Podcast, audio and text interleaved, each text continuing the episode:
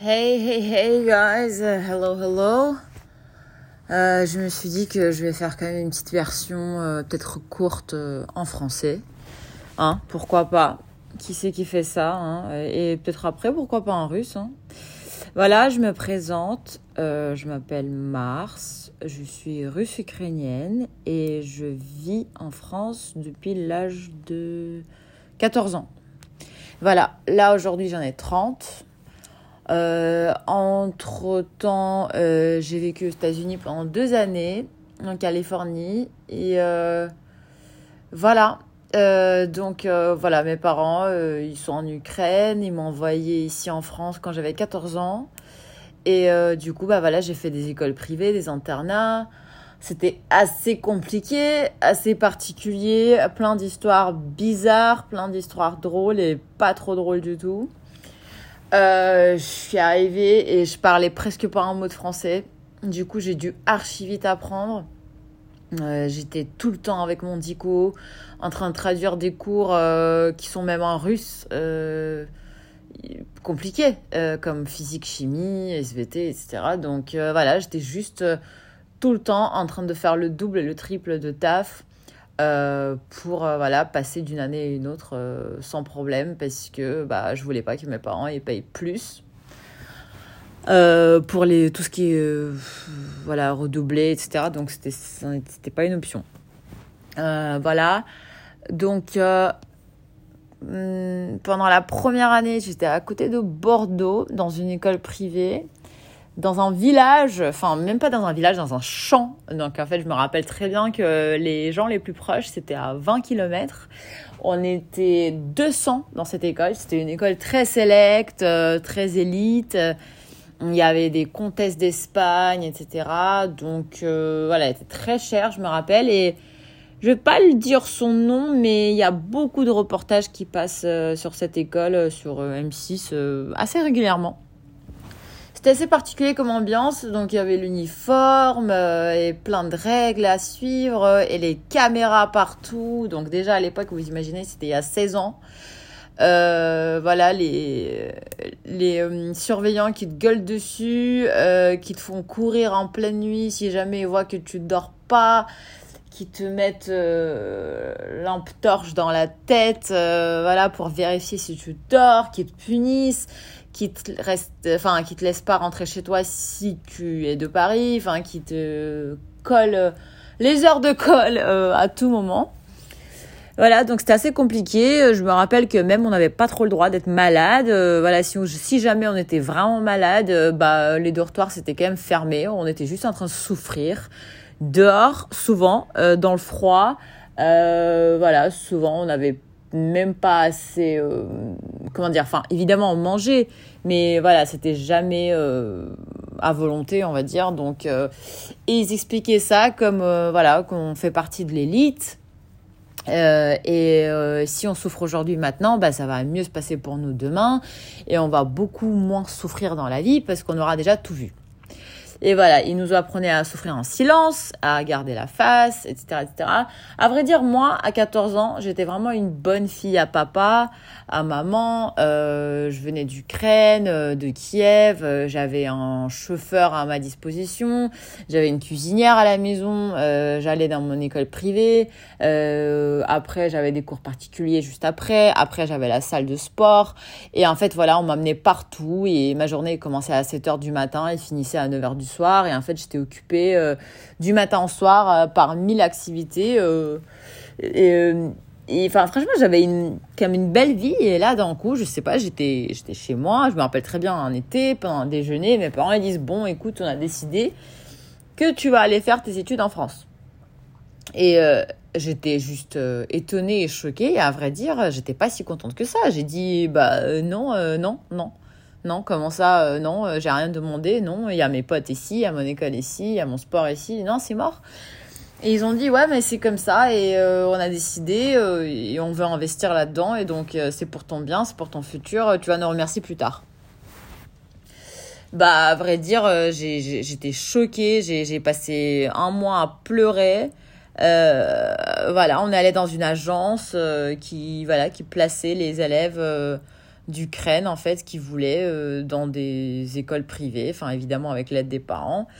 Et voilà, on m'a trouvé cette école là. À vrai dire, c'était la pire année de ma vie, je pense, mais vraiment sans exagérer, parce que c'était un gros choc culturel. Je parlais pas la langue, j'étais loin de mes parents, j'avais 14 ans. Je pense que 14 ans, c'est quand même super tôt euh, pour partir comme ça à l'étranger dans la gueule du loup, comme disait mon père. Et euh, je me rappelle très bien que c'était la toute première fois euh, que j'ai vu mon père pleurer. Mon père ce russe euh, froid, euh, énervé, euh, ce texte mafieux que j'ai jamais vu pleurer, bah, le jour où il m'a laissé dans cette école, mes parents, tous les deux, ils étaient là. Et c'est la première fois que j'ai vu mon père pleurer. On était dans la voiture et je le suppliais de ne pas me laisser, de parce que je voulais pas être là-bas. Je sais pas, j'ai jeté un coup d'œil à cette école, à cette ambiance. Tout le monde m'est paru tellement hostile, tellement d'autant, tellement froid pas friendly du tout. Du coup, euh, je sais pas, ça m'a fait trop peur. J'étais intimidée et bah, je suppliais mon père de me récupérer. Euh, lui, il a pleuré, il a dit je suis désolée, mais c'est vraiment pour ton bien, tu vas voir. Euh, moi aussi, ça me brise le cœur, mais tu vas voir, tu vas voir, c'est pour ton bien. Voilà, j'étais restée là-bas. À vrai dire, c'était vraiment insupportable parce que je comptais les jours, je comptais les heures jusqu'aux vacances. Parce qu'à toutes les, toutes les vacances, je rentrais en Ukraine, à Kiev, et c'était juste les moments de joie pour moi. Euh, j'avais vraiment un petit calendrier dans mon agenda, je comptais les jours, je comptais les heures, euh, parce que euh, bah, cette école, pour moi, c'était vraiment une prison. je me sentais pas bien, j'avais quelques amis, oui, mais en soi, voilà les dortoirs, je me rappelle, il y, avait des chambres où il y avait 16, 20 personnes dans une chambre. Dans la mienne, c'était la plus petite et on était 8. Mais voilà, dormir à 8 ou à 16, enfin bref, plus qu'à 2, ça devient un peu... Il n'y a aucune intimité, euh, c'est oppressant, il y a beaucoup de d'harcèlement. il y a, voilà, c'était pas toujours super. En fait, tous les matins, je me réveillais, mais j'avais les larmes aux yeux. et Bref, et à un moment, bah, euh, mes parents, ils ont vu comment c'était. Euh, je rentrais toutes les vacances et un jour, je suis rentrée, je me rappelle très bien, c'était au mois de mars. Je suis rentrée et mes parents, ils m'ont dit, tu sais quoi, on a réfléchi. On voit comment t'es pas bien là-bas, que cette école, elle te plaît pas. T'as essayé, euh, t'as fait des efforts, t'as souffert. en attendant, nous, pendant le mois dernier, tout le mois dernier, on était en train de chercher une autre école. On avait pris la voiture, on a fait le tour de France, on a visité des écoles. On a trouvé une euh, à peu près comme tu voulais. Voilà, c'est pas dans un champ, c'est une vraie école euh, avec un gros bâtiment, avec plein de gens, international, etc. Et euh, on s'est dit que voilà, il vaut mieux que tu ailles là-bas. À vrai dire, j'étais soulagée, mais comme jamais. C'est fou, mais en fait, on, on a quitté cette première école dans le sud comme des, comme des voleurs parce qu'en fait, on n'a prévenu personne. On n'a même pas récupéré mes affaires. J'étais juste partie en vacances et je suis pas revenue. Voilà. Et, et après, bah, je suis restée un peu plus longtemps, évidemment, en Ukraine. Et, et après, bah, j'ai intégré cette nouvelle école euh, qui était plus euh, dans la région centre. Donc vers Tours, Orléans, etc. Elle était assez connue, euh, reportage, etc. Et sauf que là, effectivement, bon, c'était pas une grande ville non plus, c'était assez petit, mais au moins c'était pas au milieu d'un champ euh, avec presque les chèvres, hein, avec un champ de, voilà, un terrain de golf et c'est tout. Euh, non, c'était vraiment un vrai truc, une petite ville, mais quand même une petite, enfin, mais quand même une ville, hein. Et euh, voilà, j'étais là-bas, j'ai intégré, bah, j'avais déjà fait la seconde euh, et là je me suis dit que je vais la refaire parce que la première année c'était vraiment en mode en roue libre parce que je parlais pas français etc et j'avais que le stress du coup euh, je me suis dit là je vais recommencer euh, bah, la seconde. Et voilà. Sauf que dans cette école là il fallait avoir une famille d'accueil. Et la famille d'accueil bah du coup c'était que le week-end. Donc du coup on était du lundi au vendredi soir euh, bah, à l'internat, dans les dortoirs. Et euh, vendredi soir, on rentrait dans cette famille d'accueil, si on est étranger évidemment, enfin si on est français évidemment, on rentrait chez soi. Et lundi matin, bah, on revenait à l'école, euh, à l'internat, dans les dortoirs, pour ceux qui étaient internes. Donc il y a interne, externe, vous comprenez bien. Externes, donc ceux qui vivent soit dans la ville ou ceux qui, euh, enfin je sais pas, enfin évidemment les Parisiens ils rentraient pas chez eux à Paris tous les jours, donc euh, oui ils étaient internes aussi, donc ils étaient avec nous à l'internat. Voilà, euh, les familles d'accueil c'est toute une autre histoire. Un jour je pense que je vais faire un podcast assez intense et raconter quelques histoires qui m'ont vraiment assez marqué.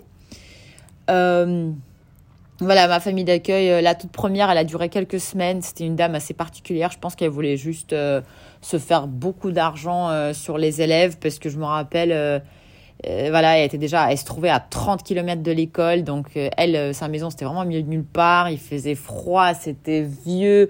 Elle avait genre presque 10 élèves chez elle. elle était vraiment étrange. je me sentais pas très bien là-bas. C'était horrible. J'étais vraiment mieux de nulle part. Moi, après avoir vécu dans une grosse ville comme Kiev, euh, être là dans une petite ville, mais en plus euh, le week-end dans un village où je suis coupée du monde, euh, où il fait froid, il fait moche, il y a rien à faire. Évidemment, bah oui, j'étais pas fan. Du coup, j'avais demandé de changer. Et de toute façon, après, il s'est avéré que cette dame, elle voulait faire que du business, qu'elle comptait faire les dortoirs chez elle carrément, avec les chambres où il y a 20 étudiants par chambre. Donc, du coup, j'ai fui. Et euh, après ça, on m'a placé dans une famille d'accueil qui était juste à côté de l'école. Euh, ça, c'était cool. Euh, voilà, ça c'était un gros avantage. Le reste, il n'y en avait pas trop. C'était une veuve qui était prof dans cette école. Et son mari, bah, du coup, quand il était vivant, il était prof de sport. Et elle, la dame, elle était prof d'anglais. Donc voilà, elle était retraitée évidemment. Elle avait peut-être 75 ans et plus, ou 70, je ne sais plus à l'époque. Elle était assez, euh, voilà, assez vieux jeu, assez particulière, assez stricte, assez froide. Et en fait, ce qui m'a marqué avec celle-là, c'est que, euh, bah en fait, être dans une école à l'étranger, en France, euh, euh, essayer d'être euh, dans top 3 des meilleurs élèves, essayer de pas décevoir ses parents, essayer de, de, de t'entendre avec tout le monde, voilà, d'être modèle, de pas avoir des heures de colle, de pas redoubler, etc., etc. Bah, c'était déjà assez stressant comme ça. Mais en plus, le week-end, je savais qu'il y avait une petite chose qui se préparait pour mon cas, c'est-à-dire que je rentrais tous les vendredis soirs. Et tous les vendredis soirs, mais vraiment peut-être, euh, je sais pas, peut-être 99 sur 100, euh, cette dame de famille d'accueil, elle me disait, écoute, il faut qu'on parle avec cette voix-là. Donc dès que je rentrais, et je sentais que ça allait être euh, vraiment pas cool. Du coup, on s'asseyait euh, dans son salon, bureau, je sais plus. Elle me sortait une sorte de papier, comme une sorte de liste et elle commençait à me lire des points, enfin des, des, des trucs qu'elle avait notés le week-end précédent, des choses que j'ai mal faites ou mal dites. Par exemple, par exemple, elle me disait, quand t'as aménagé ici au tout début, je t'ai demandé ce que tu préférais pour le dessert, ce que t'aimais bien comme yaourt. Tu m'as dit que t'aimais les yaourts nature. Voilà, ça fait quelques mois que tu vis là. Le week-end dernier, j'ai remarqué que tu as pris un yaourt à l'ananas.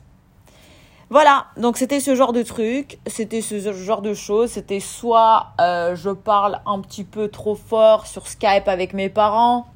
Donc, euh, ah oui, il y avait aussi un fils. Elle vivait avec un fils qui avait 40 ans, je pense, à l'époque, donc euh, un gros tanguy qui me détestait, je sais pas pourquoi, mais vraiment était assez infect avec plein de gens. Ils étaient, il était assez, euh, voilà, il jugeait beaucoup. Euh, il avait ses, ses avis, euh, ses a priori. C'était un peu un artiste raté. voilà, je pense qu'il a essayé de vivre aux États-Unis une année. ça n'a pas marché son art, ses petits collages, qui à vrai dire étaient bien nuls. Euh, et du coup, il se prenait pour un gros artiste, euh, pas compris. Il était retourné dans cette mini-ville pour vivre avec sa mère. Du coup, voilà, il payait presque rien. Je crois que c'est même elle qui faisait les courses. Enfin bref, voilà, c'était un, un chômeur comme ça. Et en plus, il avait l'audace de juger les gens et d'être méchant avec les petites gamines de 14 ans. Voilà, j'espère que ça l'a satisfait dans son ego. Salut toi, si tu m'écoutes. voilà. Et euh, voilà, donc euh, c'était ça un peu la vie. un jour, je vais parler de ça peut-être un peu plus en détail parce qu'il y a beaucoup de choses assez particulières qui se sont passées là-bas, drôles et pas trop, pas trop du tout. voilà, donc je suis restée là-bas jusqu'au bac. J'ai eu mon bac, j'ai déménagé à Paris tout de suite. Euh, je suis allée faire tout ce qui est management. Euh, je vivais à Saint-Germain-des-Prés. Ça se passait bien. Euh, ça aussi, je vais en parler un peu plus tard. mais voilà, rapidement pour vous dire que euh, voilà, euh, de 18 à 23, j'étais à Paris dans le 6e, je faisais mes études, des écoles de commerce, etc. Et après, bah, pour ma dernière année d'école de commerce, euh, mon école m'a proposé d'aller en Californie si je voulais pour faire un double master. moi, j'ai dit oui, même si en soi, l'envie d'aller aux États-Unis, je sais pas, peut-être je suis particulière, mais j'en rêvais pas. Mais je savais que ça va faire une bonne ligne sur le CV. Et donc, je suis allée. Et après, bah, je suis restée là-bas deux ans finalement. C'était censé être une année euh, en Californie du Sud, euh, dans une ville qui s'appelle Riverside. Donc pas fancy, mais parfait pour les études. Euh, et finalement, bah, j'avais bien fini l'année. Ils m'ont proposé de, me donner, de me fournir un visa qui s'appelait OPT. c'est, enfin, pas le visa, mais le programme s'appelait OPT, Optical Practical Training. Euh, c'est-à-dire que bah, euh, pour ceux qui ont bien fini l'année, qui ont eu le double master, etc., bah, ils proposaient de rester une année supplémentaire aux États-Unis pour euh, faire une sorte de stage, mais qui est vraiment encadré comme un vrai travail avec un vrai salaire dans CDI, et pour voilà, explorer comment ça marche le milieu professionnel aux États-Unis. Je suis restée. Je me suis dit que voilà, euh, à Paris, il euh, n'y a plus rien qui m'attend. Euh, mon copain, on avait fini à l'époque, avant que je parte aux États-Unis. Mon appart, je l'ai rendu. Donc, du coup, oui, pourquoi pas une autre bonne ligne dans le CV, n'est-ce pas? Et voilà, j'avais trouvé assez rapidement du travail grâce à une agence. Et du coup, j'ai trouvé un travail en tant que euh, Customer Relations Agent. Donc, euh, je, répondais, pardon, répondais, enfin merde, qu'est-ce qui se passe euh, En général, j'ai pas de problème, là, boum. à des demandes de clients qui étaient voilà donc je travaillais vraiment heart to heart head to head avec les clients hum, dans leurs demandes assez spécifiques donc voilà on peut dire c'est concierge mais d'un côté pas vraiment euh, donc ça pouvait être par exemple quelqu'un qui veut faire la demande de mariage euh, à sa copine et, il faut organiser ça, il faut réserver un hélicoptère, euh, faire le, organiser le dîner, etc., etc. Donc du coup voilà, je m'occupais de ça. Vu que je parlais quatre langues, bah, c'était assez intéressant pour eux. Je gagnais super bien et ça avait pas de souci. Le seul truc c'est que j'ai dû déménager donc de Californie du Sud pour aller dans la Californie du Nord en Silicon Valley j'étais, je vivais à Menlo Park et euh, je travaillais à Palo Alto. Donc Menlo Park, pour ceux qui connaissent pas, donc euh, c'est là où il y a tout ce qui est Facebook. Euh, donc à côté, nous avons Google, nous avons Apple à Cupertino. Donc voilà, tout ça c'est Silicon Valley. C'est voilà, c'est juste porte à porte, juste à côté, la porte d'à côté, je veux dire, porte à porte. Et voilà, je travaillais là-bas pendant une année. C'était assez ouais, c'était assez intense, euh, les horaires bizarres. Euh, mais voilà. Bref, après ça, je suis rentrée ici, à Paris. Donc, euh, chez moi. Je considère ça chez moi, évidemment. Et voilà, j'avais décidé que je vais faire un MBA euh, de International Business. J'ai toujours voulu faire un MBA et j'ai toujours cru que je vais le faire à 35 ans, à 40, euh, enfin, comme ça arrive souvent. Mais je me suis dit, voilà, je vais le faire maintenant. Euh, donc, il y a trois ans, je l'ai eu. Et voilà, donc, enfin, la présentation, elle commence à devenir, elle commence à devenir, elle devient un petit peu trop longue. donc, pour l'instant, je pense que par rapport à moi, moi, moi, je vais m'arrêter. Et euh, je vais continuer euh, un peu plus tard. Voilà, euh, voilà, voilà. Donc, on, pour ceux qui savent pas encore, j'avais commencé donc le podcast en anglais. Je vais continuer à le faire. Et bah, en français, pourquoi pas, par-ci par-là. Je vais rajouter des, des petits passages, des, des, petits épisodes. Et on va voir. Et ça se trouve un jour en russe, hein, qui sait. Je me demande si je peux blablater comme ça rapidement et sans souci et bien tourner mes phrases en russe aussi, parce que ça fait quand même un moment et les seules personnes à qui je parle, c'est mes parents, mais les phrases, ça reste à peu près les mêmes tous les jours. Donc voilà. Bisous de moi. C'était une Ukrainienne à Paris. Hein Et euh, see you soon. Revenez vite.